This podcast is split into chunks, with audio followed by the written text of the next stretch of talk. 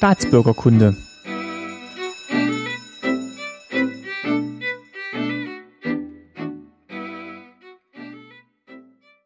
Hallo Ayuvo. Hallo, Martin. So, äh, bringen wir das jetzt gleich hinter uns, damit das dann. Äh ja, genau. Also wir haben ja jetzt hier Atmo. Das ist grob unseriös hier, aber das ist jetzt auch egal. Ich habe ja schon eine unseriöse Folge vom letzten Podcaster-Treffen. Schlimmer kann es nicht mehr werden. Ah, eine, eine Sache noch. Ja. Äh, ja. Da steht ein Laptop. Äh, äh. Ja. Ja, ja. Okay.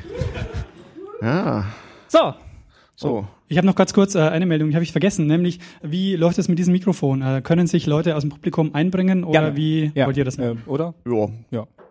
Wenn du deren Spur auch aufnimmst, Ja, ist alles aufgenommen. Das heißt, das ich lege gnadenlos veröffentlicht und akt aktiviert und Dann lege ich dieses Mikrofon einfach hier hin. Genau, vielleicht kannst du die ähm, Flasche Sekt, die jetzt gerade schon so geploppt hat, mal mit nach vorne nehmen. genau Einfach an die, als an die äh, Hörer verteilen. an die Hörer Sehr verteilen. gut.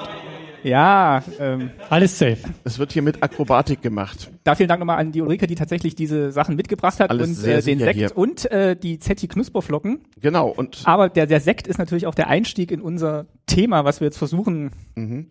äh, äh, trotz Sekt gut über die Bühne zu kriegen. ja, trotz anderer Schwierigkeiten. Ja, Er, erzähl mal.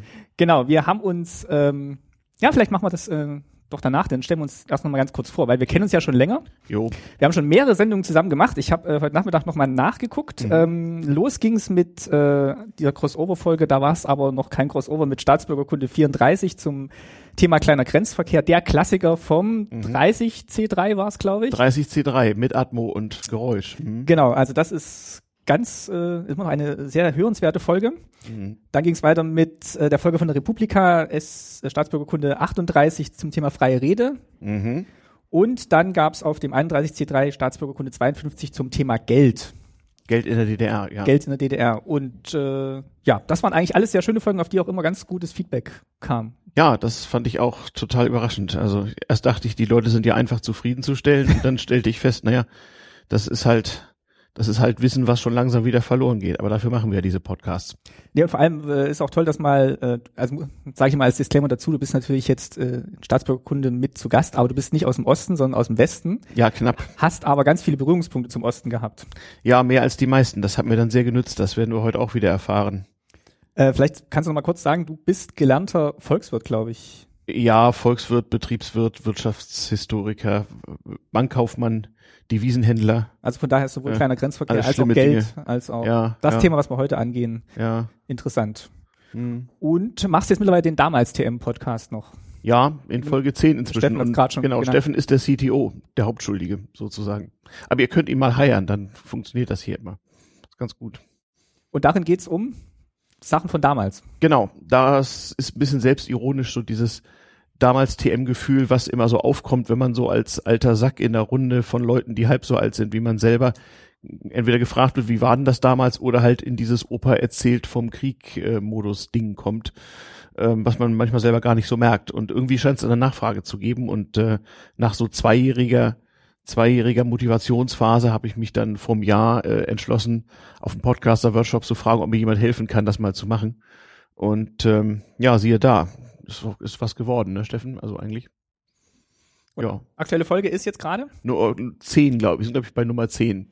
Äh, Und die letzte war, war glaube ich, dieses äh, Crossover-Eintopf-Ding. Also die Podcaster, wie auch hier vertreten sind, ja so ein Genau, also soziales, soziales ähm, äh, Konglomerat. zu dem Eintopf, da habe ich auch noch eine Frage. Mhm. Und zwar, da hattet ihr auch unseren Podcast erwähnt, äh, da ging es irgendwie um die Maikäfer-Suppe, Maikäfersuppe, ja genau. die wir irgendwann mal erwähnt hatten. Ich habe jetzt wirklich noch mal bin sehr tief in mich gegangen und ich habe mich nicht mehr erinnern können, wo haben wir das dann erwähnt mit der Maikäfersuppe? War das Äh, der, in der Neusprechfolge? Das ist eine gute Frage. Also ich kann mir nur erklären, dass vielleicht ist das eine, ein Missverständnis. Wir haben über Maikäfer gesprochen im Zuge von Propaganda äh, und diesem 50er Jahre Ostding, dass ja die Maikäfer, die im Osten die Ernte vernichten, alle von der CIA über, über Ostdeutschland abgeworfen werden.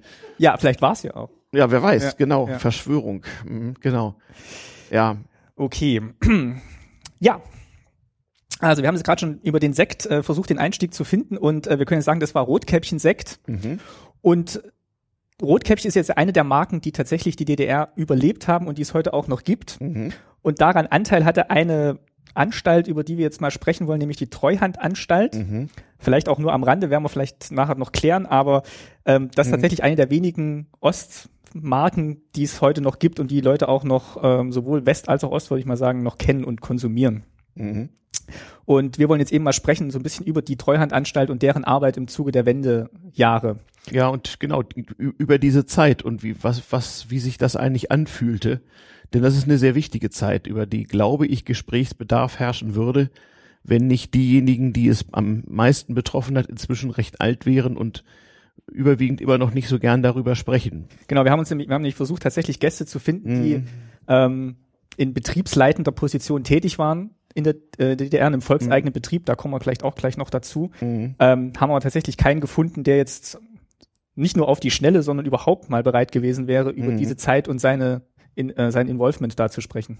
Genau, genau. Was mich irgendwie verwundert hat. Also zu der Zeit war der Gesprächsbedarf groß, jedenfalls privat oder unter vier oder sechs Augen äh, waren Leute sehr daran interessiert, irgendwie Feedback zu kriegen, was zum Teufel passiert hier eigentlich. Aber so im Nachhinein äh, ziert man sich ganz erheblich. Nun sind, muss man sagen, Leute, die 1990 in leitenden Positionen sind, heute alte Leute, kann man nicht anders sagen. Aber äh, trotzdem, vielleicht findet sich ja noch jemand. Also ich, ich mache gerne eine, eine Follow-up-Folge sozusagen. Wäre ich auch dabei. Also wir haben jetzt wirklich seit Mai gesucht. Und, also Ja, mit Aufrufen überall und du Ja. hast dann wirklich über deinen Podcast ein gutes Netzwerk und das, ich halte das für keinen Zufall, dass das Feedback so absolut null ist. Aber wir versuchen trotzdem mal das Thema einzukreisen Mhm. Und fangen vielleicht mal damit an, wie denn die Situation vor dem Mauerfall und der Wende war in der DDR. Also Mhm. jetzt nicht komplett die ganze Wirtschaft nochmal, aber Mhm. zumindest das, was jetzt die Firmen betrifft. Also viele kennen vielleicht noch den Begriff VEB, Volkseigener Betrieb, Mhm. was jetzt natürlich so ein bisschen ein Euphemismus ist. Ähm, der volkseigene Betrieb war natürlich jetzt auch nicht so richtig ein Volkseigentum, aber hat natürlich, war natürlich alles staatlich gelenkt. Mhm. Und das war mal so die Ausgangssituation, als es dann zum Mauerfall kam. Mhm. Das heißt, die Prämisse, die, wo es dann auch Richtung Einigungsvertrag ging, war ja dann irgendwie diesen volkseigenen Betrieb oder dieses Volkseigentum in etwas zu überführen, was der Marktwirtschaft in der BRD dann nahe kommt oder sogar darin aufgeht. Ja, so, so, so kam es dann. Also der Begriff Volkseigentum ist älter und umfasst mehr als die volkseigenen Betriebe. Die DDR hat ja die Hälfte ihrer Lebenszeit gebraucht, um die meisten Betriebe überhaupt zu VEBs zu machen. Äh, Die kleineren und mittleren Betriebe waren oft bis Anfang der 70er Jahre in den alten Rechtsformen vorhanden. Da gab es also KGs und GmbHs und alles Mögliche. Und äh, so der allerletzte Kahlschlag erfolgte meines Wissens erst so um das Jahr 1973, wo dann wirklich nur noch VEB war. Aber die Treuhandanstalt umfasste nun keineswegs die gesamte Wirtschaft. Also von der Treuhand waren äh, erfasst sozusagen so um die viereinhalb Millionen Jobs, also so ungefähr die Hälfte von allen in der DDR. Äh, das bedeutet, die anderen haben auch irgendwo gearbeitet, eben zum Beispiel äh, direkt oder indirekt beim Staat oder bei anderen nicht von, äh, von den VEB äh, umfassten Wirtschaftssektoren. Kannst du nochmal zusammenfassen, was jetzt tatsächlich der Auftrag der Treuhand war im Zuge der Wiedervereinigung? Na, das hat sich geändert. Die, die, äh, die Treuhand-Idee kommt ja eigentlich äh, aus der Bürgerbewegung und aus der zunächst mal nicht naiv zu nennenden Annahme, es gäbe da ein großes Volksvermögen, was in irgendeiner Form äh, zusammengefasst, verwertet und eigentumsrechtlich an die Menschen mit DDR-Staatsbürgerschaft äh, zu verteilen wäre, damit die sozusagen äh, einen, einen Start, einen guten Start hätten in die zukünftigen neuen wirtschaftlichen Verhältnisse. Wie, wie wäre das dann gelaufen? Also hätte dann jeder irgendwie einen Scheck bekommen über Ja. 3000 Euro Ja, es gab Mark? da verschiedene Modelle. Das in, in einigen anderen äh, äh, Ländern des Warschauer Vertrages war das ja auch so geregelt. Da gab es dann so Couponlösungen, Anteilsscheine, die waren irgendwie handelbar und äh, jeder Bürger kriegte dann sozusagen was. Ich weiß, in der heutigen Ukraine gibt's heute noch das Modell, dass Leute ganz kleine Stückchen Land überall haben, weil da irgendeine Kolchose einfach aufgeteilt wurde. Und dann hatten die Leute wirklich äh, ga- ganz konkret äh, so und so viel Quadratmeter Wald, Ackerland, was auch immer und äh, konnten eben darüber verfügen. Also da gab es verschiedene Modelle und so ein Modell war das ursprünglich auch. Ähm, herkommt so von dieser Idee eines dritten Weges. Das heißt, als noch gar nicht so klar war, dass das Ganze in Richtung Wiedervereinigung ginge, überlegte man sich, ob man sozusagen einen dritten Weg gehen solle zwischen Sozialismus und Marktwirtschaft und äh, dafür wollte man das verwenden und irgendwie zusammenfassen und verwalten. Also der Inhalt und die Idee Treuhand hat sich im Lauf der Reise mehrfach geändert, wie alles andere auch. also in diesen völlig wilden, verrückten Zeiten, so von Sommer 89 ähm, bis, ich sag mal, ich, ich selber habe das Gefühl, so Sommer 94 ist sozusagen die diese fünfjährige Phase der Wirrnis vorbei gewesen.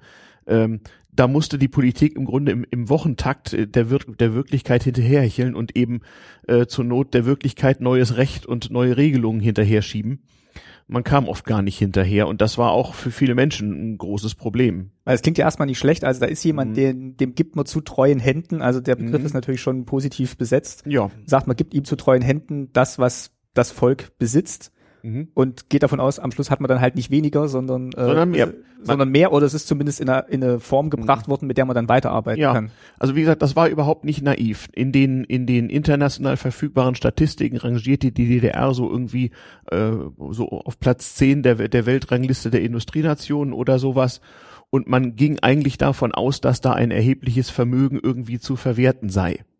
Dass dem nicht so ist, wurde relativ schnell klar, aber das dauerte halt die entscheidenden Monate, wo man dann eben anpassen musste. Welche Grundlage hat man denn da gehabt?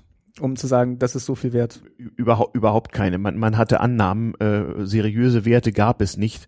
Äh, die DDR hatte ja auch äh, die, die eigene Statistik sozusagen unbrauchbar gemacht, indem man zum Beispiel die Abschreibungen in den Betrieben äh, künstlich immer wieder auf Null gesetzt hat oder durch Manipulation der Abschreibungswerte im Grunde genommen die statistische Abbildung des Substanzverzehrs äh, ja letztendlich verhindert hat.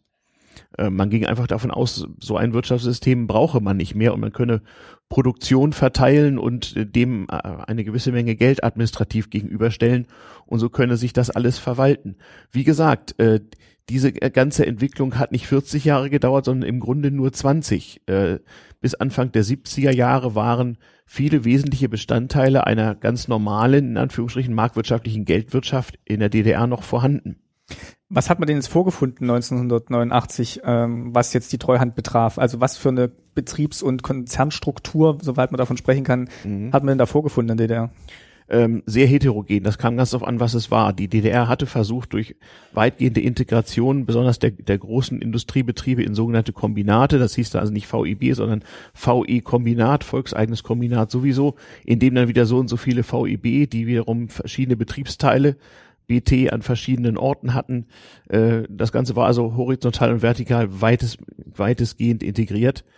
Ähm, und es war gar nicht so leicht, das wieder auseinanderzureißen. Und man wusste auch nicht, an welcher Stelle das sinnvoll war wollte man es denn auseinanderreißen? Weil das habe ich jetzt in der Recherche auch gefunden, dass das tatsächlich so ein bisschen mit dem Ziel war, dass diese eng verflochtene Kon ja. Konzernstruktur ja. aufgebrochen werden sollte in eigen, eigenständige, überlebensfähige Teile. Ja, also auch, auch kritische DDR-Ökonomen hatten bereits in den 80er Jahren immer mal wieder darauf hingewiesen, soweit sie es denn durften, das wurde ja oft dann auch nicht publiziert, äh, dass die Integration sozusagen zu weit gegangen war und man die optimale Betriebsgröße in vielen Fällen überschritten hatte und auch der Koordinationsaufwand überstieg also das damals technisch Mögliche. Die DDR hatte ja ab den 60er Jahren ganz stark auf Kybernetik und solche Steuerungssysteme mhm. gesetzt und, und, und glaubte dadurch Produktions, äh, Produktivitätsgewinne zu realisieren, die am Ende gar nicht realistisch waren. Aber das konnte man vorher vielleicht so auch nicht wissen. Also äh, auch die ökonomische Misere in den 80er Jahren kam ja wesentlich daher, dass eine Strategie gewesen war, äh, sich in äh, westlicher Währung zu verschulden, dafür Investitionsgüter aus dem Westen zu importieren, dann und mit dann zu überholen, mit mit den, mit den niedrigen mit den äh, niedrigen administrativ festzusetzenden Löhnen und äh, und damit niedrigen Stückkosten im Westen konkurrenzfähig zu sein, damit die Schulden zurückzuzahlen und die Hoffnung war, man könne mit dem mit dem sozialistischen Wirtschaftssystem in enorme Produktivitätsfortschritte erreichen. Das also was man in der Rechnung nicht, nicht, nicht drin hatte, war halt technischer Fortschritt ähm, und äh, Innovationstakt in Ost und West. Und da hatte man sich einfach vertan. Das Ergebnis war, dass die DDR immer mehr äh, ökonomisch unvorteilhafte Geschäfte machen musste, um ihre äh, Schulden in westlicher Währung zu bedienen und es zu und es zu einem immer schnelleren Auszehren äh, der, der Substanz kam, immer unvorteilhafteren Geschäften. Es gibt ja so Zahlen, dass irgendwie nur 30 Prozent der westdeutschen Produktivität dann im Osten erreicht worden waren. Ja, ist das realistisch das oder war es dann? Das klingt jetzt schon dramatisch. Wie, wie, wie immer sehr unterschiedlich. Ja, also äh, es, es war zumindest ähm, so, dass die ähm, Produktivität ge gemessen an Stückkosten äh, dramatisch geringer war. Das war so. das diente auch als Argument, um eben festzulegen, wie hoch denn zum Beispiel das Lohnniveau in ostdeutschen Betrieben nach der Währungsunion äh, sein musste. Letzten Endes waren das Schätzungen, also die Politik musste sozusagen immer gucken, äh, wie sieht's im Moment aus, wo entwickelt sich das alles hin. Es gab ja noch ein paar mehr Probleme. Die DDR war im Osten ein relativ exportintensives Land und der gesamte Exportmarkt im RGW, also sozusagen im, im ostdeutschen, äh, im äh, osteuropäischen sowjetisch gelenkten Außenhandelsverbund brach ja genau in dieser Zeit äh, immer mehr zusammen. Die Sowjetunion gab es ja noch zu der Zeit, als die Mauer fiel, und da deutet auch noch nichts darauf hin, dass sie anderthalb Jahre später zusammenbrechen würde. Aber die ökonomischen Probleme dort waren immer größer, das heißt, Verträge wurden immer, immer weniger erfüllt und nach der Währungsunion waren auch einfach die ökonomischen Grundlagen immer weniger da. Ähm, das bedeutet, ostdeutsche Betriebe, die zu großen Teilen für den Export in die RGW-Länder produziert hatten, standen äh, praktisch über Nacht un ohne Export- und Absatzmarkt da. Also es gab ne, kam eine Menge Probleme zusammen und es fiel die im Nachhinein wahrscheinlich richtige politische Entscheidung, aber einfach auch aus Not. Äh, wir müssen da jetzt durch. Lieber ein Ende mit Schrecken als ein Schrecken ohne Ende. Ähm, und man und man hat dann binnen weniger Jahre im, im Nachhinein muss man sagen äh, mit vergleichsweise wenig vergleichsweise wenig Dramatik. Damit will ich nicht kleinreden, was vielen Leuten bezüglich ihres Lebensentwurfs so passiert ist damals.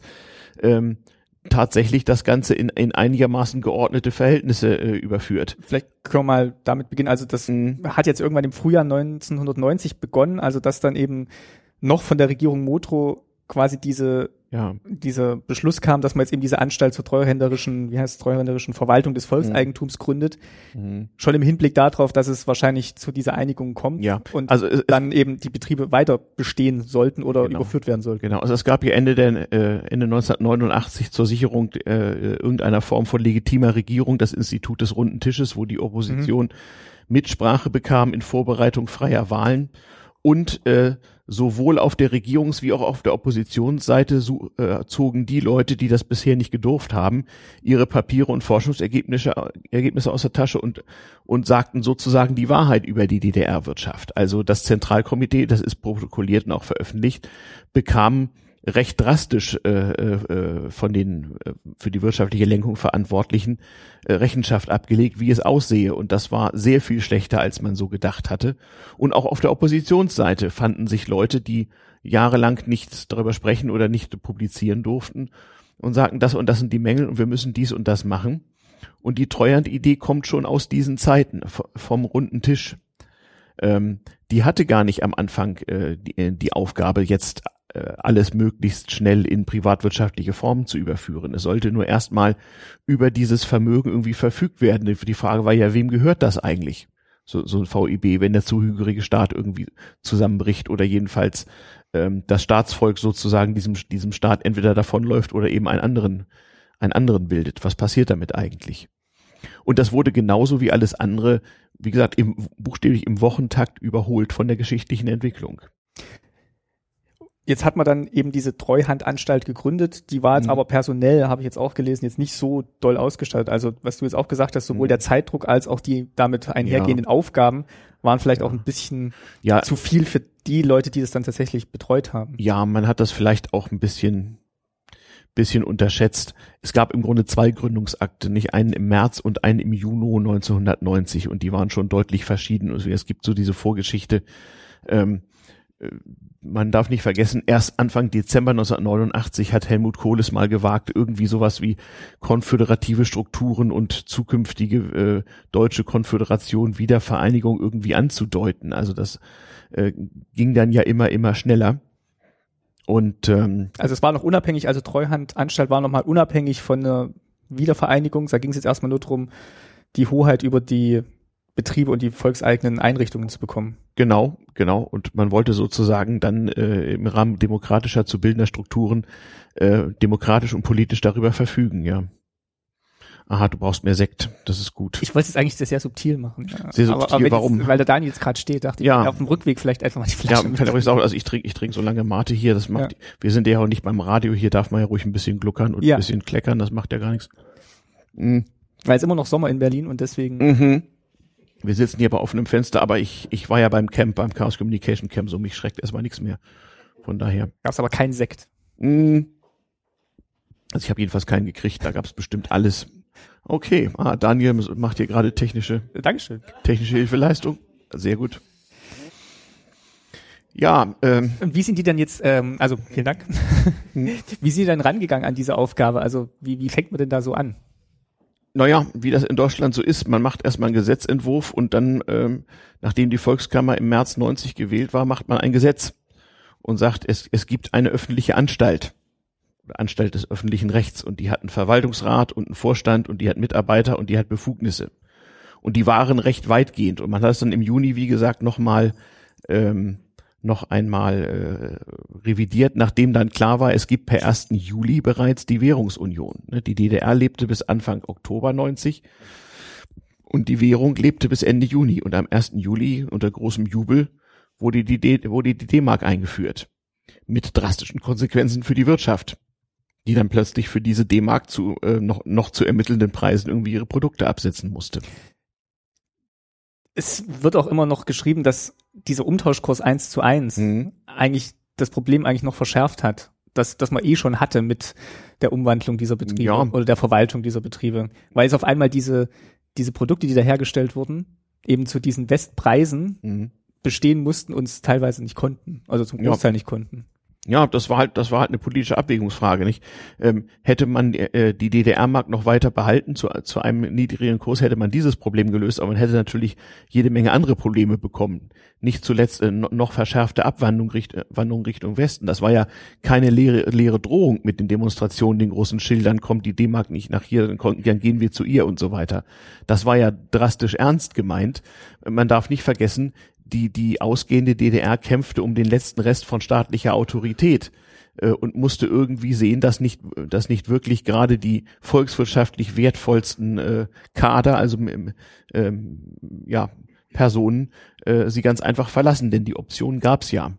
Also das war eine politische Entscheidung, die aber auch unter Druck gefällt wurde. Man darf sich das nicht so vorstellen, dass da Leute den großen Plan gemacht haben, sondern die sind, wie gesagt, im Wochentakt den Entwicklungen hinterhergehechelt und haben versucht, ein Minimum an Ordnung, Versorgung ähm, und Perspektive aufrechtzuerhalten. Zumal ja auch die Leute noch in, in dem gleichen, in der gleichen Währung bezahlt wurden, mit der sie dann auch Sachen kaufen mussten. Richtig. Da hätte man jetzt auch nicht sagen können, Genau. äh, ihr kauft jetzt zwar die Sachen, aber wir, Genau. um eure Wirtschaftsbetriebe an, an Ort und Stelle zu halten, Ja. bezahlen wir euch mal nur ein Viertel davon. Genau, auch, auch die, auch die Währungsumstellung war ja eine, war ja eine politische A- Angelegenheit. Man hat sich ja nicht die Mühe gemacht, das wäre auch schwierig gewesen, irgend sowas wie einen, einen äh, sozusagen unter marktwirtschaftlich äh, Bedingungen zustande gekommenen korrekten Umtauschkurs zu ermitteln. Es gab da allerlei ähm, Spekulationen, ob das 1 zu 4, 1 zu 5, 1 zu 8 oder was immer sein müsste, sondern man hat, äh, wie auch schon bei früheren Währungsreformen, ähm, sozusagen dem Normalbürger ermöglicht, äh, eine gewisse Menge Geld äh, äh, 1 zu 1 oder 1 zu 2 oder auch 1 zu 3 äh, in die neue Währung zu, umzutauschen, sodass die Wirtschaft im, in Gang bleibt und die Konsumprozesse irgendwie weiterlaufen. Man hat im Bereich der Wirtschaft häufig mit einem Umtauschkurs von 1 zu 2 gearbeitet, aber da gab es auch viele Probleme. Es gab ein paar handwerkliche Fehler, die natürlich unterlaufen sind. Ähm, es gab Betriebe, die plötzlich äh, formal überschuldet waren, weil ihre Kredite zu einem anderen Kurs umgestellt worden sind als ihre, äh, ihre Vermögenswerte. Es gab zum Beispiel im kommunalen Bereich noch lange Jahre ein massives Altschuldenproblem von kommunalen Wohnungsgesellschaften, die auf äh, äh, zu unrealistischen Kursen umgesetzten D-Mark-Schulden saßen, die sie beim besten Willen nicht bedienen konnten mit den Mieten, die sie erzielt haben.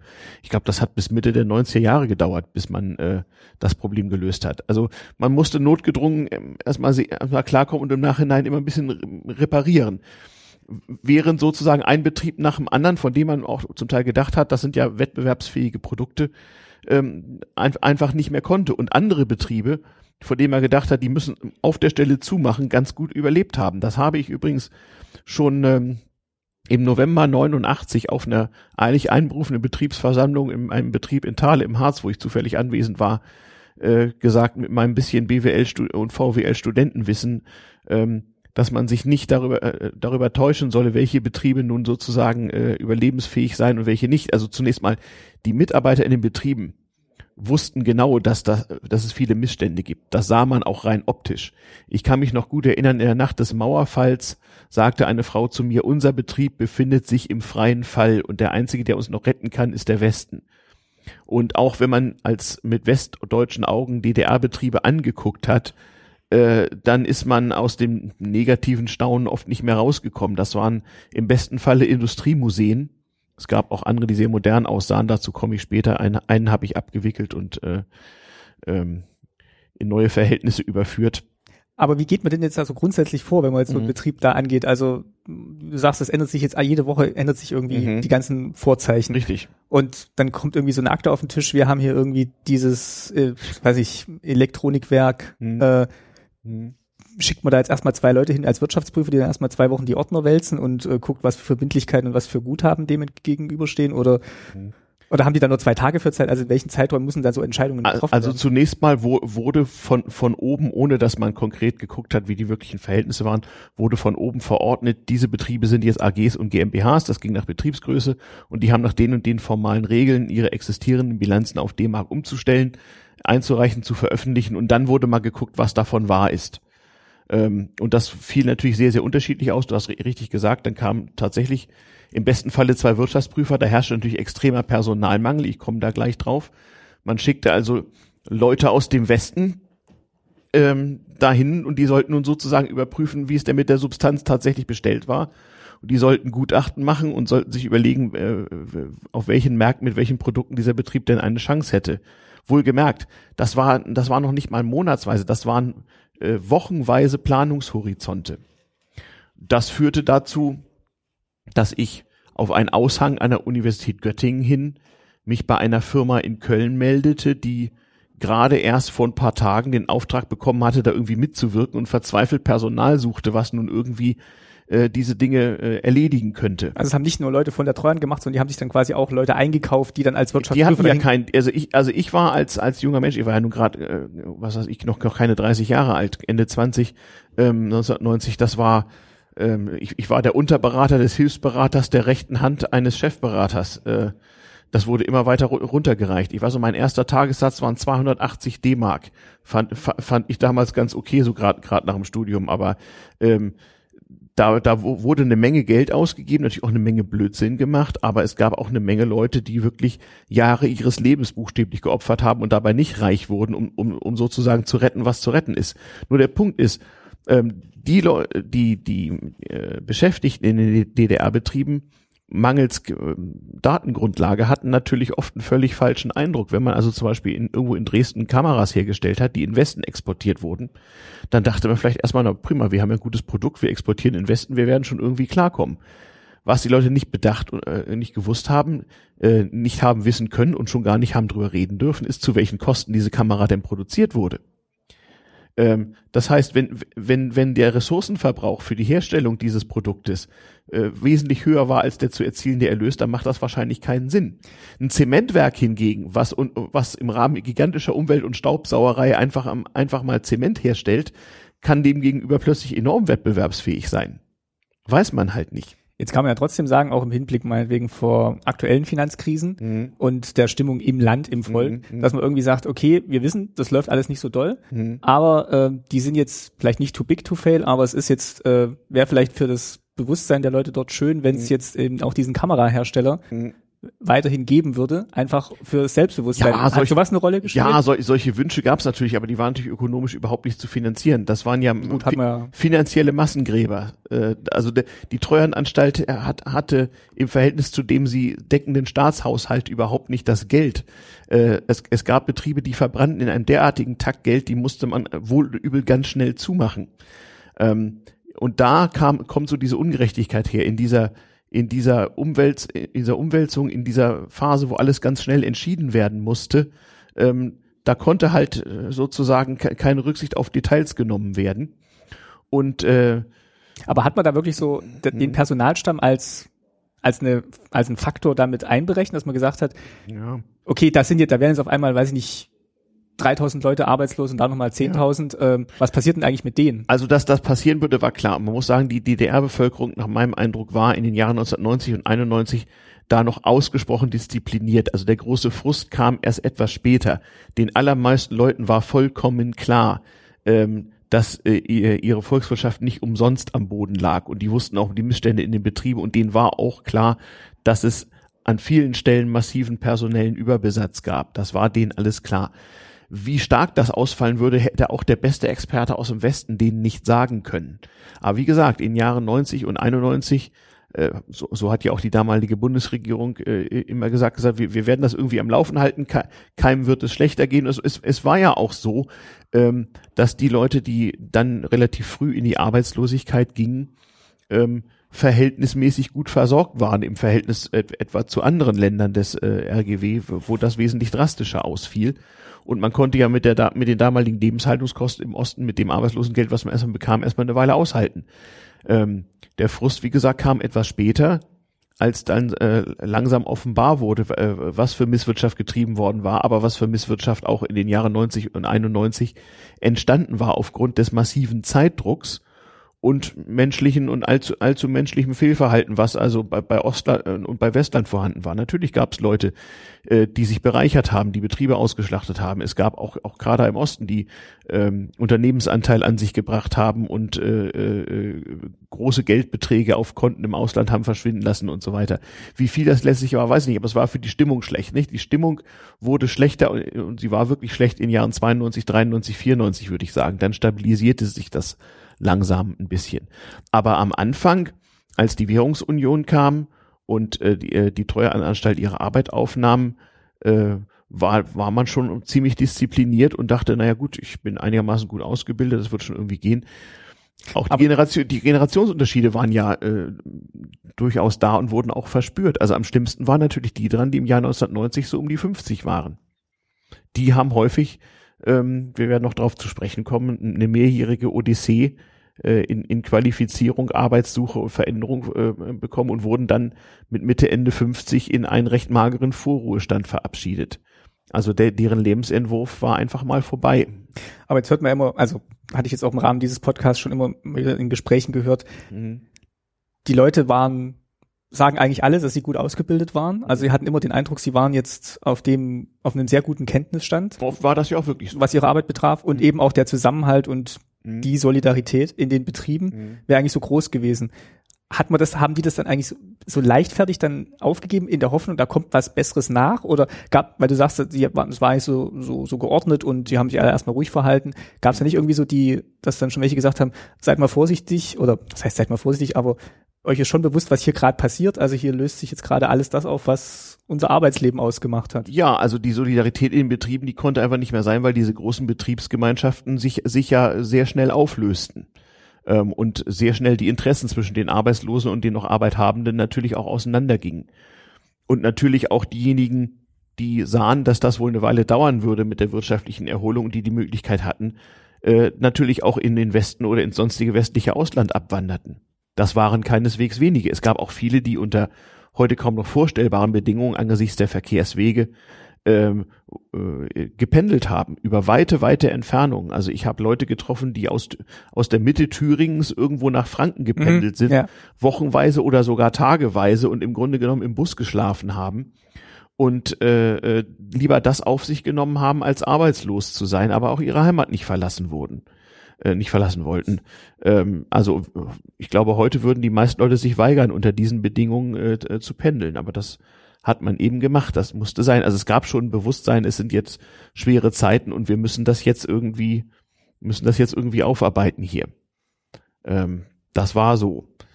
Äh, und ähm, die Leute, die aus dem Westen dahin geschickt wurden, wie ich eben auch, davon möchte ich ein bisschen erzählen, ähm, wussten auch nicht, äh, äh, was passiert. Und ich glaube, für viele Leute, die die DDR nicht so relativ gut kannten, wie ich das für einen Westler halt tat, war es unglaublich schwierig. Ähm, das, das hatte schon, das hatte schon was von, von Abenteuer, wenn man auf äh, heute nicht mehr vorstellbar schlechten Straßen bei sagenhaft schlechter Beleuchtung äh, in unbekannte Orte fuhr und irgendwie versuchte, äh, abends um elf noch eine, ein, eine wache Person zu finden, die einem sagen könnte, wo man eigentlich hin müsse und dann am nächsten Morgen vor ähm, sachlich mäßig orientierten Leuten in 20 oder 30er Gruppen stand, die man in irgendeiner Form anzuleiten hatte. Ähm, ich wurde da keineswegs mit großen Plänen oder Aufgaben hingeschickt, sondern äh, oft genug fuhr ich des Nachts irgendwo hin, hatte paar Tage vorher erfahren, wo ich hinzufahren hatte, was ich zu tun hätte und musste mir mal selber einen Plan machen. Also erm-, ermitteln, ermitteln Sie die und die Lage oder konzipieren Sie die und die Bildungsmaßnahme oder äh, äh, qualifizieren Sie die und die und die öffentlich Beschäftigten für eine Beamtenlaufbahn äh, und so weiter. Hinterfragt war das dann? Also hast du das hinterfragt? Hast du dann irgendwie mal gedacht, dass, ja, das klingt jetzt logisch, das ist genau das, was man jetzt machen muss? Oder steht man doch manchmal da und denkt, eigentlich müsste man ganz von vorne anfangen? Naja, die, die Frage stellte sich ja nicht. Was, was heißt von vorne anfangen? Es waren ganz konkrete Probleme zu lösen. Ja. Es war einfach Probleme dahingehend zu lösen, dass weiterhin der Strom aus der Steckdose und das Wasser aus der Wand kommt. Und dass die Leute jeden Monat zumindest ein paar hundert D-Mark zum Überleben äh, überwiesen bekommen. Und dass man einfach das rettet, was zu retten ist an wirtschaftlicher Substanz, damit es irgendwie, irgendwie weitergeht. Und außerdem äh, musste man die Reparatur der völlig maroden Infrastruktur in die Wege leiten das, das war ja, ins, also ich habe die Straßen angesprochen, aber darauf beschränkte es sich ja nicht. Das war wirklich katastrophal. Und da hat man nicht so viel Fragen gestellt. Jeder hat im Grunde von Woche zu Woche gelebt und geguckt, dass er so gut wie möglich klarkommt. Und ähm, der eine hat das ein bisschen egoistischer gemacht und der andere sehr wenig egoistisch, je nachdem, wie die Menschen eben veranlagt sind und was für Möglichkeiten sie haben. Manche haben sehr früh schwere Depressionen gekriegt, andere haben sich damit ein paar Jahre Zeit gelassen. Manche haben schwer angefangen zu trinken, andere brauchten das nicht. Ähm, und äh, für uns junge Leute und unsere Altersgenossen war das eigentlich nicht so schlimm. Also mit 30 hast du das einigermaßen entspannt gesehen, aber ähm, ich weiß viele Jugendliche, die so äh, so äh, so was weiß ich knapp 20 waren oder so und zu Hause sahen, wie ihre 40-jährigen Eltern oder 50-jährigen Eltern zum Teil sehr sorgenvoll in die Zukunft guckten, die äh, haben da schon psychisch sehr drunter gelitten und waren ganz froh, wenn sie sich mal irgendwie aussprechen konnten, weil zu Hause ging das nicht. Du hast jetzt die 50-Jährigen vorhin angesprochen, mhm. die, für die es jetzt schwierig war, diesen mhm. Umbruch zu finden. Ja. Für die Jungen, die jetzt vielleicht gerade mit der Ausbildung fertig waren oder mhm. in der Ausbildung waren, war es mhm. vielleicht auch, aber auch nicht viel einfacher, weil alles, was sie jetzt quasi übers Berufsleben wussten, und ihre Ausbildung das konnten sie eigentlich jetzt erstmal Kon neu lernen. Naja gut, kommt, kommt drauf an. Klar, wer an einer DDR-Universität im Studiengang eingeschrieben war, den es voraussichtlich bald nicht mehr geben würde, hatte natürlich ein Problem wer irgendwo Schlosser gemacht hat, hat seine Lehre zu Ende gemacht und äh, hat, wenn er vor Ort keine Lehre gefunden hat, eben, was weiß ich, auf Montage im Westen gearbeitet oder so.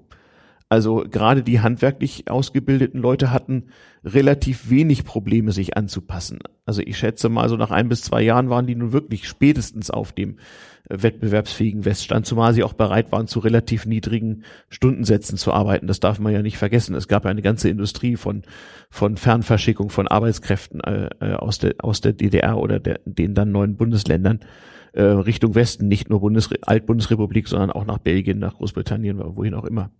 Und da gab es natürlich immer die Leute, die sich das getraut haben und gesagt haben, mal gucken, dann mhm. arbeite ich halt mal eine Weile in England, komme wieder, wenn sich die Verhältnisse hier geklärt haben. Und es hat andere gegeben, die haben an ihrer Heimat festgehalten, wollten da nicht weg und haben es mehr oder weniger gut ausgesessen. Manche sind sehr schnell in irgendeine Form von Selbstständigkeit gegangen. Das war ja auch durchaus attraktiv für junge Leute.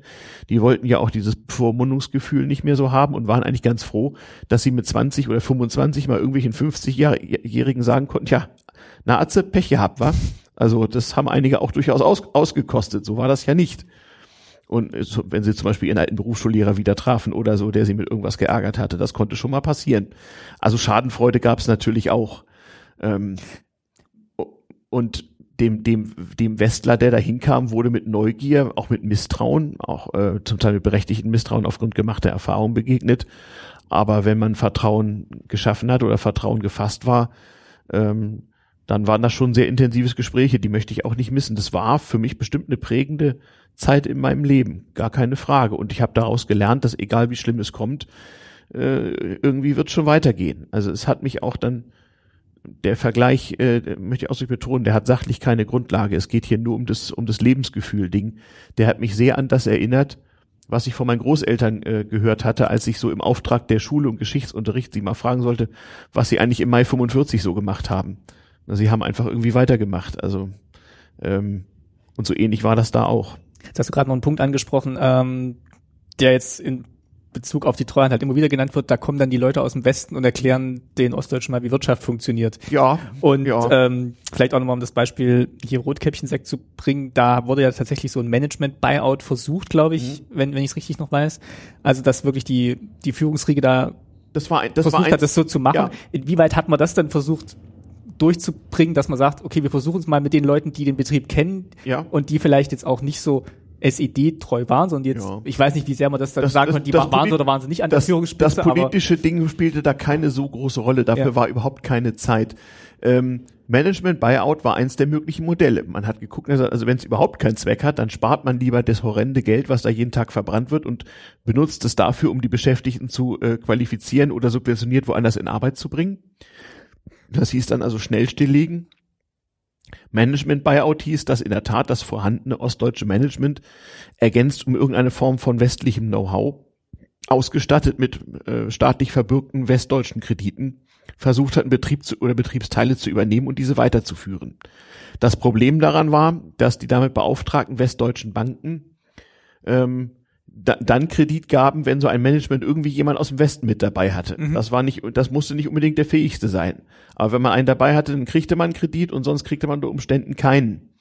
Das, das war jetzt aber keine niedergeschriebene Voraussetzung, das ist dann Nein. einfach so passiert. das, lag, das lag an der, an der Bankbürokratie, wie sie Okay. nun mal war. Man brauchte so zu, sozusagen jemand, der die Sprache der westdeutschen Banken sprach, möglichst irgendwie eine Credit History, würde der Engländer sagen, äh, bei einer westdeutschen Bank und eine Geschäftsbeziehung hatte.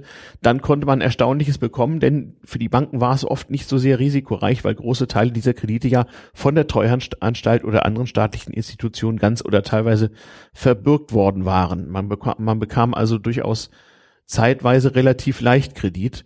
Ähm, auch da gab es Betrug, Be- Kreditbetrug, überhaupt keine Frage. Also es wurden Kredite für Pläne beantragt, die auf keinen Fall funktionieren konnten. Wenn man das von vornherein weiß, dann ist das Eingebungsbetrug. Ähm, aber das war, äh, würde ich, würde ich meinen, die, die Minderheit der Fälle. Aber das erzeugte natürlich so ein, zwei Jahre, nachdem das losging, äh, erhebliches Misstrauen, mit Recht erhebliches Misstrauen äh, gegenüber unbekannten Leuten aus dem Westen, die irgendwo hinkamen und irgendwas machen wollten. Aber in vielen Fällen hat es auch tatsächlich geklappt, gerade bei den kleineren Betrieben. Die hatten zwar noch jahrelang unter Liquiditätskrisen und Liquiditätsmangel und Kreditklemme zu leiden, äh, aber die, die das überstanden haben, die gibt's oft heute noch.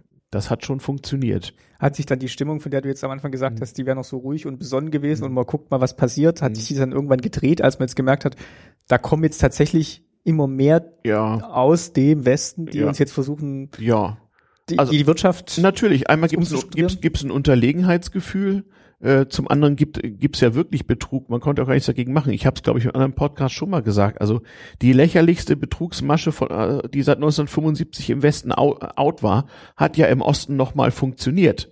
Und das Allerschlimmste war, mit, mit unter 30 haben die äh, durchaus, äh, so hatte ich den Eindruck, Vertrauen zu mir habenden ostdeutschen Gesprächspartner, die ein bisschen älter waren, sich gedacht, na so schlimm kann es schon nicht sein und haben meine Warnung in den Wind geschlagen, wenn ich gesagt habe, mach das nicht. Unterschreibt nicht diese Bürgschaft, gründe mit diesem Menschen nicht diese GmbH. Sie haben es trotzdem gemacht. Das war mein persönliches Frustmoment, dass ich gesehen habe, äh, wie, wie Dinge mit Ansage äh, vor die Wand gegangen sind und wie Leute äh, äh, in die persönliche Pleite gegangen sind, äh, obwohl sie gewarnt waren. war das vielleicht der gleiche Effekt, dass sie gesagt haben, ja gut, da kommt jetzt auch wieder in dem Fall du aus, aus Mhm. dem Westen und versucht mir jetzt was zu erklären. Ich habe ja selber irgendwie Menschenverstand und Ja, genau. Ja, also ich war wahrscheinlich äh, von, der- von der damaligen Psychologie her aus der Perspektive eines 50-Jährigen einfach ein paar Jahre zu jung. Ähm, die haben sich das schon angehört und haben vielleicht auch mal nachgefragt oder so, aber waren jetzt nicht bereit, auf meine dramatischen Warnungen hin einfach mal einen gefassten Plan äh, mit einer vermeintlichen Perspektive einfach so zu beerdigen. Das, das war schon so. Das war zum Teil sehr, sehr frustrierend, vor allem wenn es Leute waren, die man persönlich irgendwie so ein bisschen lieb gewonnen hatte und wo man dachte, oh, um Gottes Willen, was soll das bloß werden? Ähm, ich habe da noch versucht zu reparieren, also dass die Leute zum Beispiel, ähm, das waren ja alles alles neue Dinge, nicht im, im eherechtlich eine Gütertrennung vereinbarten, dass die das Eigenheim auf die auf die Ehefrau übertrugen und so weiter, weil ich ähm, mir ziemlich sicher war, in einem Jahr ist der Mensch pleite, dann soll aber wenigstens die Familie nicht drunter leiden und so weiter. Aber das war gar nicht so einfach äh, zu bewerkstelligen. Also wenn man damals zu einem neu eingerichteten ostdeutschen Amtsgericht ging, um, um irgendwelche Dinge zu erledigen, dann kam das auf einen großen Haufen und lag da erstmal eine Weile. So viel Zeit war oft auch gar nicht. kommen wir vielleicht nochmal zurück zum großen Bild Mhm. der Treuhand, Ja, die jetzt nach und nach diese Betriebe bearbeitet und Mhm. in irgendwelche neuen Formen überführt hat, manche Mhm. stillgelegt hat, manche auch verkauft hat. Also ja, es, das war das zweite Modell, nicht? Also neben Management Buyout war eine Möglichkeit, Stilllegung war die andere oder eben Ver Verkauf an Investoren. Man hatte ursprünglich die Idee und die Hoffnung, ähm, dass dieses Volksvermögen nun doch so attraktiv sein würde, dass man auch erhebliche Teile davon auch äh, invest an Investoren aus dem Ausland würde verkaufen können. Diese Hoffnung hat sich zu großen Teilen nicht erfüllt. Denn für die nicht deutschen äh, Investoren war es ja nochmal umso schwerer, sich ein realistisches Bild der Lage zu machen. Ähm, und da sind auch Kulturen aufeinander geprallt. Ähm, ich erinnere nur mal an, der, an, das, äh, an den völlig undurchschaubaren, verworrenen sogenannten Leuna-Skandal, mhm. wo man also politisch, weil Frankreich sich etwas schwer tat, politisch mit der Wiedervereinigung, äh, äh, politisch an höchster Stelle entschieden hat, dass äh, dieses, dieser große Kombinatskomplex nach Frankreich privatisiert würde. Und es kam also ging es an Elf Aquitaine war Elf Aquitaine ja. genau das war ja ein französischer Staatskonzern. Ähm, und äh, ja das hat ja hat ja am Ende funktioniert gibt's ja auch heute noch aber unter unter sehr sehr großen Schmerzen und äh, äh, auch allerlei großen und kleinen Korruptionen und Betrügereien äh, die zum Teil aber auch so deutsch-französischen äh, äh, Kulturunterschieden geschuldet und Missverständnissen geschuldet war, das muss man auch sagen, neben einem Stück, Stück kriminelle Energie auch. Das wurde ja im Grunde genommen nie, nie ganz aufgeklärt. Das war irgendwann so verworren, dass die Justiz davor kapitulieren musste. Ich weiß noch, irgendwann so Anfang Mitte der 90er hatte die Süddeutsche Zeitung mal so eine ausklappbare Beilage, äh, wo so der Leuna-Skandal erklärt wurde und so ein investigativer Journalist sich da hingesetzt hat. Das war hoffnungslos. Also, aber das sind tatsächlich so die Namen, die hängen bleiben, ne? Ähm, mhm. Leuna, dann Jen Optik, das hat dann irgendwie funktioniert, weil dann. Die Kali-Kumpel in Bischofferode. Ja. Die, die gestreikt haben, weil sie sagen, unser Betrieb ist doch eigentlich wettbewerbsfähig und der wird hier von einem zukünftigen Konkurrenten sozusagen äh, kaputt gemacht. Solche Fälle gab es ja immer wirklich. Äh, die waren wahrscheinlich nur nicht so zu, so zu verallgemeinern, aber für die Stimmung sorgte das natürlich. Ne?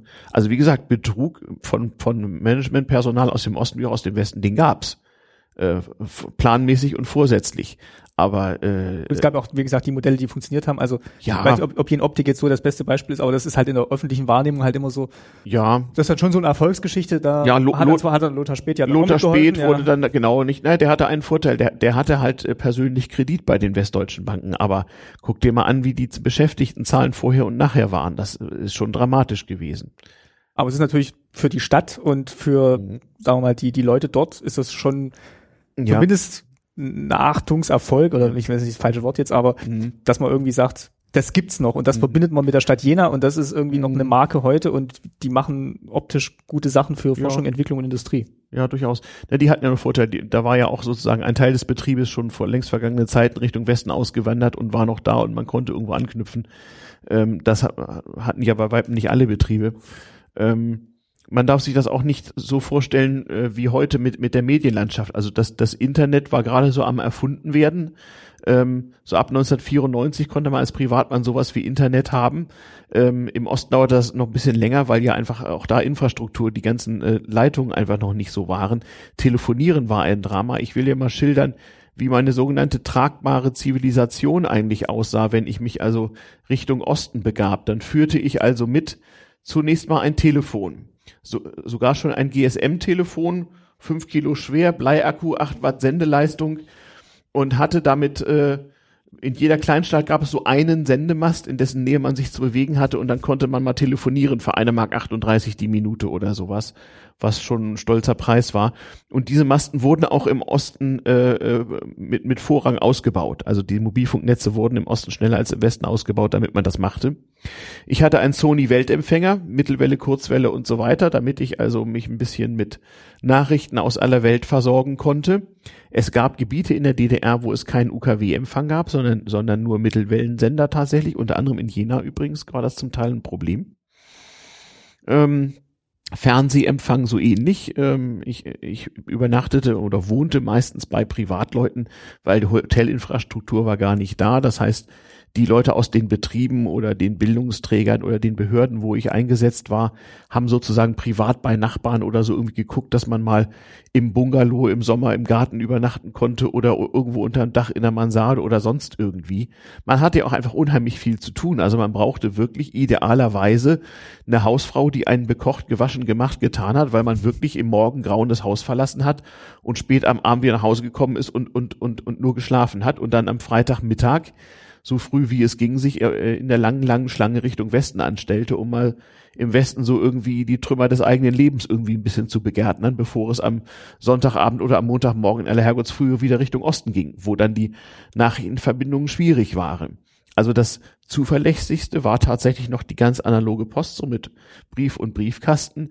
Die hatten es relativ schnell hingekriegt, dass so binnen zwei, maximal drei, also in der Regel binnen zwei Tagen ein Brief von Ost nach West und zurückgeschickt war.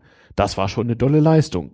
Äh, von, es gibt ja diverse Podcasts darüber, also von, von den Abenteuern des, Telefon des Festnetztelefonierens will ich hier mal gar nicht reden. Das war zum Teil einfach nicht zu gebrauchen, ähnlich Fernschreiben, Telex, äh, Telegramm und so weiter.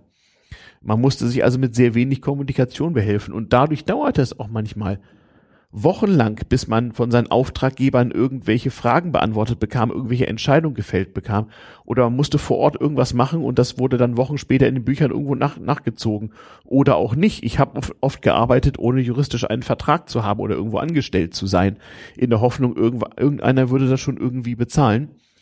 Ähm, da kann man natürlich heute im Nachhinein sagen, um Gottes Willen, Sodom und Gomorra, schreckliche Unordnung, Korruption, sonst was.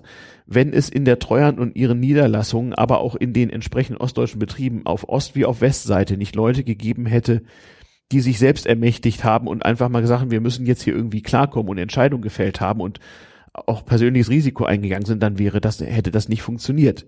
Die höheren Treuhandmitarbeiter hat man ja auch in den Statuten der Treuhand und der Gesetze danach äh, zum großen Teil von der Haftung für ihre Entscheidung das freigestellt. Ich das habe ich auch gelesen, dass die von der groben Fahrlässigkeit ganz Richtig. lange ausgenommen waren. Ja, weil, weil, weil das hätte, hätte man jedem unterstellen können, auch den Managern in den ostdeutschen Betrieben. Das ging gar nicht anders. Das war oft eine der ersten Amtshandlungen, äh, wenn jeder hätte befürchten müssen, dass man ihn anschließend juristisch dafür an Kragen packt, was man jetzt von Woche zu Woche schnell entscheidet. Hätte das auch gar keiner machen wollen. Hätte keiner irgendwas entschieden. Ja, keiner machen wollen oder was für Leute denn so? Also man, es kamen natürlich auch Leute in Osten, die von denen im Westen bestimmt keiner was gewollt hätten.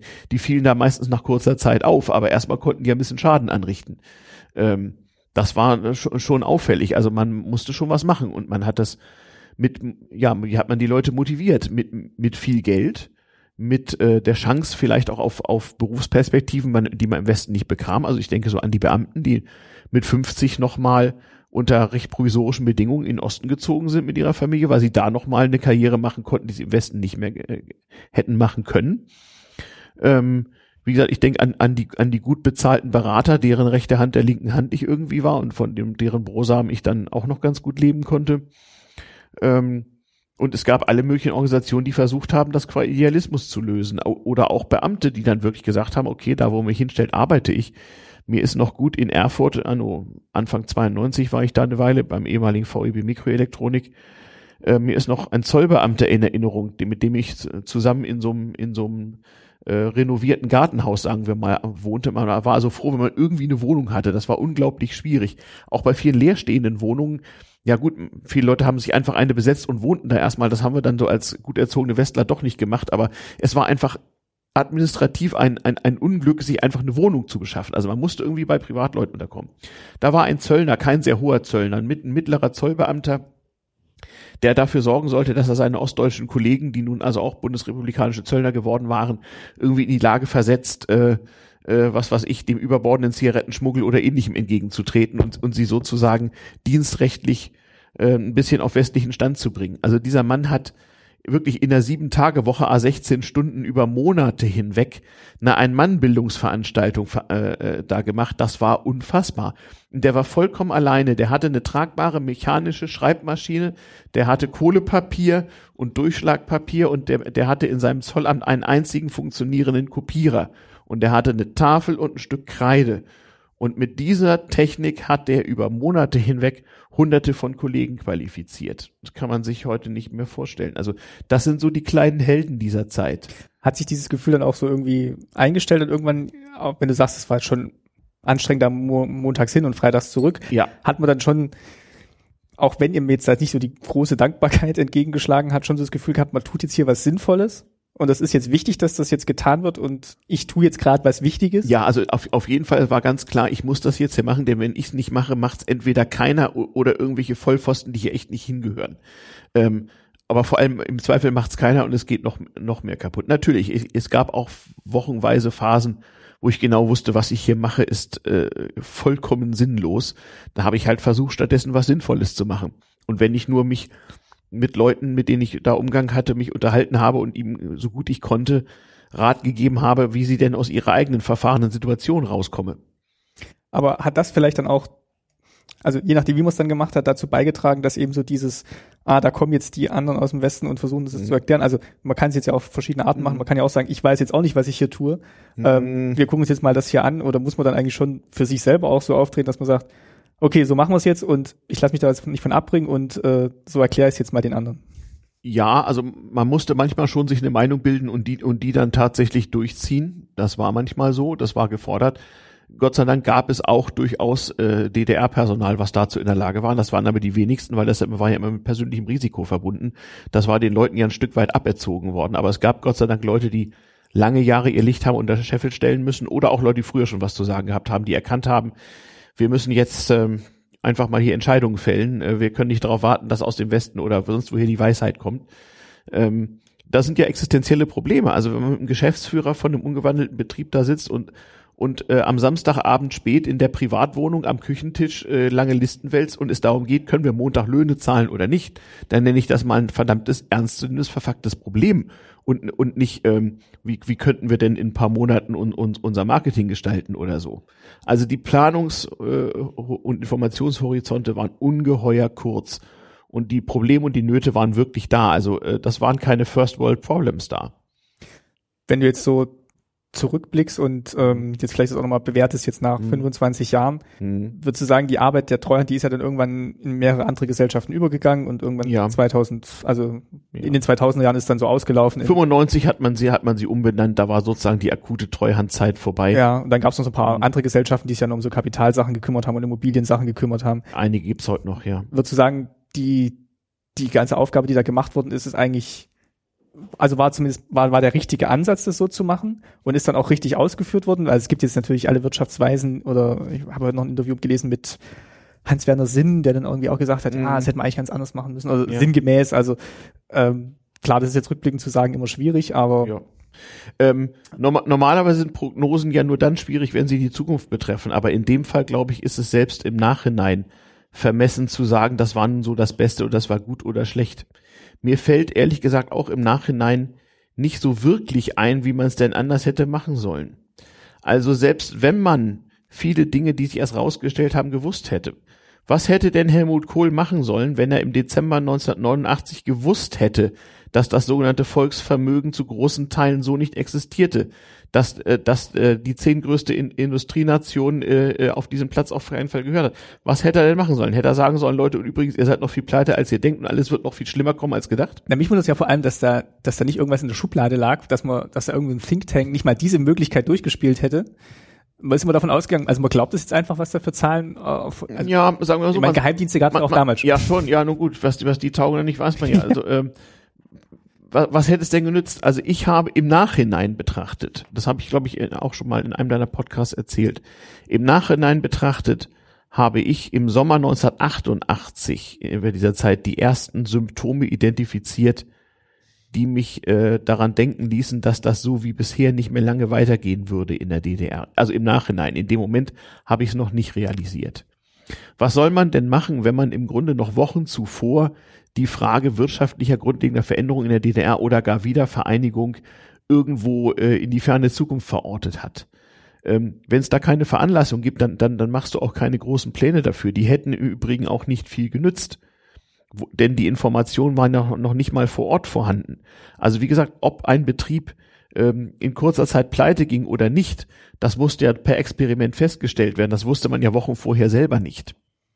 Ähm, ich habe damals zum Beispiel aus den aus den äh, äh, Genossenschaftskassen für Handel und Gewerbe und aus den äh, bäuerlichen Handelsgenossenschaften, äh, Finanzabteilung, also aus, den, aus dem, was mal Volks- und Raiffeisenbanken ge gewesen war, wieder Volks- und Raiffeisenbanken gemacht, indem ich die letzten noch lebenden Mitglieder aus den 50er Jahren im, im Gasthof zusammengesammelt habe und wir haben Generalversammlung gemacht und Vorstand gewählt und irgendwie sozusagen juristisch das, das wieder in, in, in Betrieb gesetzt. Ich habe in ich habe äh, zum Teil in Sälen von irgendwelchen Gasthöfen nächtelang äh, 50 äh, Meter lange Computerausdrücke an Wände gepappt und hatte Banken, wo das Differenzkonto größer war als die gesamte Bilanzsumme, um, um, um das mal kurz fachlich zu erklären. Also völliges Chaos. Das war wohlgemerkt eine Bank, wo man äh, nicht hat sagen, wo jeden Tag Leute Geld ein ausgezahlt haben, wo man nicht hat sagen können, ist die eigentlich gerade pleite oder nicht.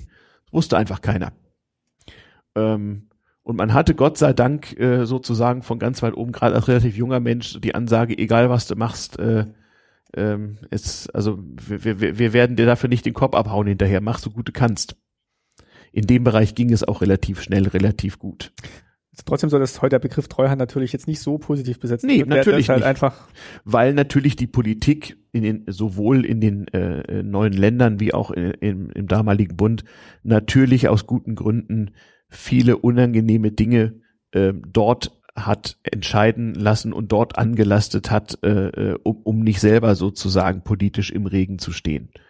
Das ist ja auch für einen Politiker absolut nachzuvollziehen. Es ist dann halt besser, wenn man da sozusagen eine Strohpuppe hat, die alles äh, Quell allen Übels ist und die man dann irgendwann rituell verbrennen kann und dann ist das gut. Ne? Ich weiß noch hier, äh, Birgit Preul war noch ganz lange Vorsitzende der Treuhandanstalt. Ja. Die hat natürlich viel, was ich jetzt so medial damals mitbekommen hat, mhm. abbekommen. Die hat viel abbekommen, die hat viel, auch viel abbekommen, natürlich von den, von den westdeutschen äh, äh, Wirtschaftsführern, mit denen sie ja keineswegs immer so einer Meinung war. Die Dame war ja auch recht, recht zäh so und mhm. äh, war, war, war einigen Leuten durchaus unangenehm bei der Durchsetzung ihrer Pläne für die ostdeutsche Wirtschaft.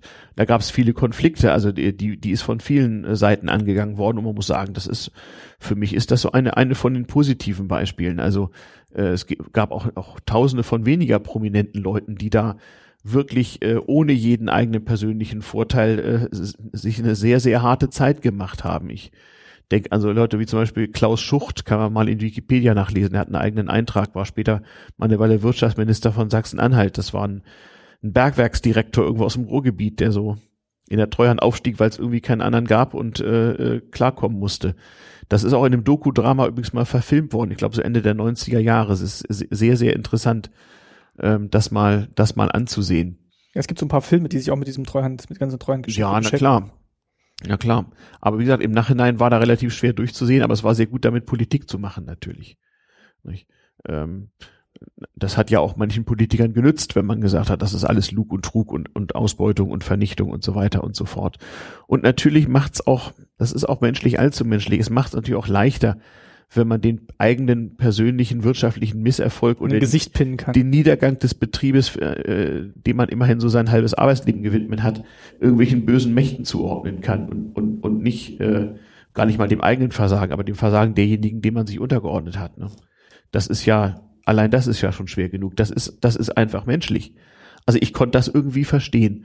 Und wenn ich mal in die Lage kam, so der, der böse Westler zu sein, habe ich das auch so gesehen und habe das nicht so furchtbar persönlich genommen. Und dadurch, dass ich mich in der DDR zumindest ein bisschen auskannte durch den kleinen Grenzverkehr, durch meine Freunde, die ich in der DDR hatte und ein bisschen besser so die, die, die sozialen Umgangsformen äh, so deschriffieren konnte und so diese ersten schwierigen Wochen und Monate, die man als ja Westler ohne solche Kenntnisse hatte, dass ich mir die sparen konnte, wusste ich ein bisschen besser, wie, wie, wie das funktioniert. Und ähm, ähm, was soll man auch, also wie, wie soll man das jemandem übel nehmen, der ähm, weiß, dass er in einem Alter ist, wo er vermutlich nicht mehr auf den grünen Zweig kommt mit, mit seinem Lebensplan. Also ich habe eben auch, aha, du willst mir Sekt. Ne, nee, ich wollte jetzt eigentlich, nee, erzähl mal. Äh, was, was soll man, was, was soll man jemandem erzählen, der einem abends am Küchentisch sehr häufig, genau, unter Zuhilfenahme äh, irgendwelche Alkoholiker, die es immer gab, äh, erst die eigene Lebensgeschichte und, und, und dann sozusagen erzählte, wie es kam, äh, wie es gekommen ist mit, mit, mit dem Betrieb. Und der dann irgendwann zum Schluss kam, er könnte sich wahrscheinlich ökonomisch gesehen eigentlich nur noch erschießen. Wie soll man da äh, sich, sich, von, sich von dem jetzt irgendwie äh, schlecht behandelt fühlen, wenn er den Frust auch mal an einem selbst auslässt? Ähm, da hatte ich manchmal einen Vorteil wiederum. Was ein Nachteil war, wenn meine Warnung in, in Wind geschlagen wurde, war ein Vorteil, so die 50 oder 55-jährigen DDR-Führungskräfte hatten dann äh, äh, so ein bisschen so, so ein väterliches Verhältnis und konnten so ein bisschen konnten so ein bisschen besser damit damit damit klarkommen irgendwie, dass ich ähm, ihnen eben sagen musste, dass das wohl so, so keinen Zweck haben. Also das war dann auch wieder auf eine gewisse Art auch wieder leichter. Also sie konnten dann zumindest aus ihrem doppelt so langen Leben erzählen und hatten dann irgendwie was, was sie mir dann auch so zurückgeben konnten dabei. Und dann konnte man da mal zuhören und sich mal überlegen, was hättest du da gemacht in mhm. der Situation. Und das war, zum, war zum Teil schon sehr, sehr, sehr bedrückend. Also äh, ähm, insbesondere diejenigen, die jahrelang sich gedacht haben, was, was mache ich eigentlich hier? Das erinnert mich manchmal so an die, an die heutige Zeit, wo ja auch viele Leute sich überlegen, also eigentlich kann das so nicht mehr lange gut gehen. Was machen wir hier eigentlich? Dieses Gefühl gab es spätestens seit Anfang der 80er Jahre in, in der ostdeutschen Wirtschaft auch bei vielen Leuten. Äh, nur, dass man dort nun schon gar nicht drüber reden durfte und Angst haben musste. Ähm, auch äh, objektive Missstände irgendwie äh, öffentlich zu machen. Also wenn mir jemand erzählt, ich weiß genau, dass in meinem Betrieb zehnmal so viele Leute an Krebs erkrankt sind, als ich jemals irgendwo melden durfte, und zwar aufgrund von der und der Produktion und den und den Abfällen. Und das war ein großes Staatsgeheimnis und ich wusste das und durfte das keinem erzählen und musste auf den Beerdigungen dieser Leuten tolle Reden schwingen. Ja, mach mal. Macht's dann auch nicht so leicht für die. Nee, vor allem, vor, vor allem nicht im Nachhinein, wenn man, wenn man dann das dann sieht und sagt, wofür? Wofür sind die eigentlich alle mit, mit, mit, mit 40, Mitte 50 ins Grab gegangen? Wofür eigentlich? Richtig, richtig bittere Sache. Und da sitzt du dann so abends am Küchentisch mit anderthalb Flaschen Schnaps im Kopf und denkst dir, was sollst du jetzt dazu sagen? Das habe ich auch gehabt. Ich hatte eigentlich das Glas gerade in der Hand, weil es so ein schönes ambivalentes Ende jetzt gewesen wäre. Warum? Jetzt ist es aber sehr düster geworden in den letzten Warum? warum? Ja, das kann ich euch nicht ersparen. Ja. Das, das war auch, das war auch wirklich düster. Äh, das ist so, wenn man, wenn man irgendwo sitzt und eben nicht, eben nicht helfen kann äh, und sieht, wie Leute wirklich kaputt gehen. Das ist, das ist nicht leicht, wenn man das vorher noch nie so erlebt hatte, wie ich damals. Und es gibt ja bestimmt in vielen Familien ähm, Beispiele von Leuten, die jetzt eben durch den Zusammenbruch der Wirtschaft oder die Änderung der Wirtschaftsform oder ja. das Zusammenbrechen des eigenen Betriebes arbeitslos ja. geworden sind, umschulen genau. mussten, pendeln mussten. Also genau. diese Erwerbsbiografien sind ja in vielen Familien jetzt gebrochen. Genau, also ich habe mich dann auch äh, äh, im, im Bereich Umschulung engagiert. Man musste ja einfach Millionen von Ostdeutschen äh, äh, zumindest mal für eine, für eine gewisse Zahl von Monaten oder auch mal ein, zwei Jahren immer wieder überbrückungsweise irgendeine Form von geregelter äh, bürgerlicher oder auch nicht bürgerlicher Existenz bringen, also mit Geld und mit einer Beschäftigung.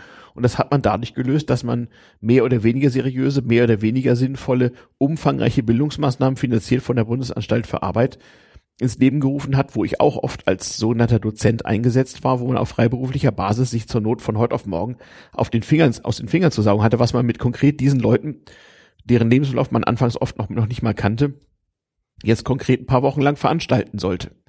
Und das, das war da auch klar, dass man natürlich versucht hat, die Zeit sinnvoll zu nutzen, aber das war auch dafür da und das war, glaube ich, auch richtig, äh, Millionen von Menschen zumindest für eine gewisse Zeit ähm, außerhalb des Arbeitsmarktes äh, ein geregeltes Leben zu ermöglichen. Das wurde auch zum Teil so gesehen.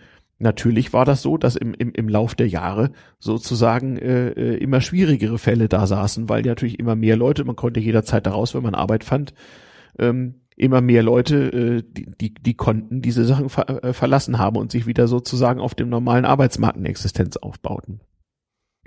Als es dann, ich weiß nicht, ich habe, ich glaube 1994 oder 95 spätestens mit sowas aufgehört, aber ähm, das wurde mit der Zeit schon, schon schwieriger.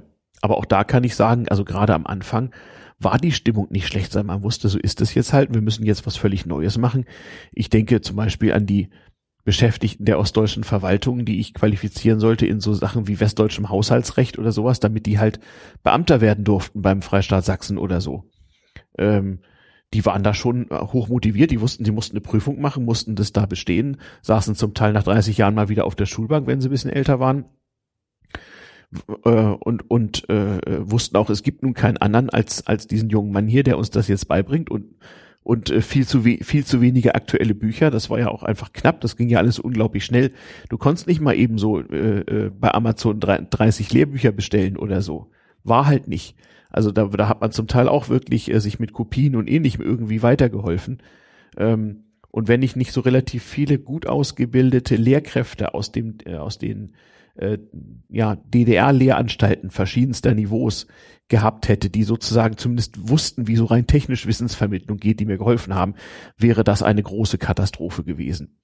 Aber da hatte man eben öfter mal, äh, äh, was weiß ich, den Leiter einer Betriebsberufsschule, die aufgelöst worden war oder so, der halt wusste, wie man sowas organisierte. Das funktionierte eigentlich ganz gut.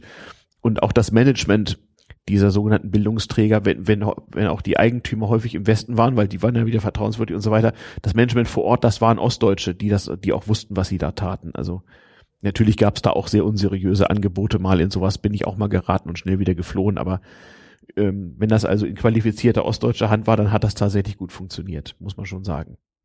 Das ist ja doch noch ein positives, ambivalentes Ende jetzt doch noch geworden. Ich weiß nicht, hast du noch irgendwelche Sachen, die du jetzt unbedingt noch erzählen wolltest? Weil ich fand jetzt eigentlich ganz schön Rundumschlag, den wir jetzt mal so gemacht haben. Auch wenn uns jetzt der Manager gefehlt hat, der uns jetzt auch aus seinem Erleben erzählen könnte. Also wenn ich jetzt meine riesige, riesige Mindmap hier äh, so durchblätter, gibt's natürlich noch unheimlich viele Dinge, die man noch äh, sehr weit vertiefen konnte.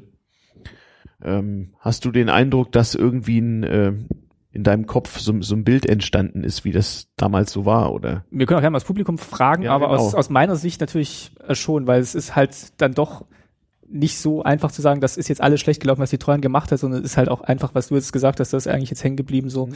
dass dieser enorme Zeitdruck und diese enorme, äh, wir müssen jetzt was machen, weil die Zeit schreitet voran und Dinge mhm. passieren und Leute mhm. wollen Lohn haben, Leute wollen irgendwie, mhm. dass das Produkte entstehen, dass Wasser kommt, dass Strom kommt, mhm. dass das eigentlich so der Haupttreiber ist und man kennt es ja selber vielleicht aus dem eigenen Berufsleben. Manchmal ist man eigentlich getrieben von den, von den Ereignissen mhm. und kann erst danach zurückblicken und sagen, ja, wenn ich jetzt mehr Zeit gehabt hätte, hätte ich das und das anderes gemacht, aber es musste halt in dem Moment eine Entscheidung getroffen werden. Genau. Und ob die jetzt, die war manchmal gut und die war manchmal schlecht. Mhm. Und das, das ist eigentlich das, was, also, was jetzt hängen geblieben ist. Das habe ich in der Zeit für mein Leben gelernt. Äh, wenn's wenn's richtig dicke kommt, dann ist da keiner, der dir von oben sagt, was du zu tun hast. Da musst du eben mal selber machen. Und das ist dann eben so gut, wie es eben geht. Und da kannst du im Nachhinein viel drüber nachdenken, äh, hätte, hätte Fahrradkette, was, was hätte ich denn ja. wohl machen sollen. Das geht dann eben nicht. Ja, gibt's noch, äh, gibt's noch Anmerkungen aus dem Publikum? Mhm. Ist das für euch irgendwie irgendwie so ein bisschen rund? Ist hier ein Eindruck entstanden? Wenn ja, welcher? Und äh, gibt es vielleicht so Nachfragen zu irgendwie Fakten oder Andeutungen, die ich gemacht habe? Der Steffen. Ich muss mich entschuldigen, ich werde jetzt einen fürchterlichen Wortwitz machen. Ein Wortwitz? Ja. Mhm. Ich hoffe, ich trete jetzt in kein Sektnäpfchen. So, so. Ähm, ihr habt zum Anfang erzählt, äh, Rotkäppchen-Sekt mhm. hat's überstanden. Mhm. Wisst ihr zufällig, wie es denen ergangen nach der Wiedervereinigung so?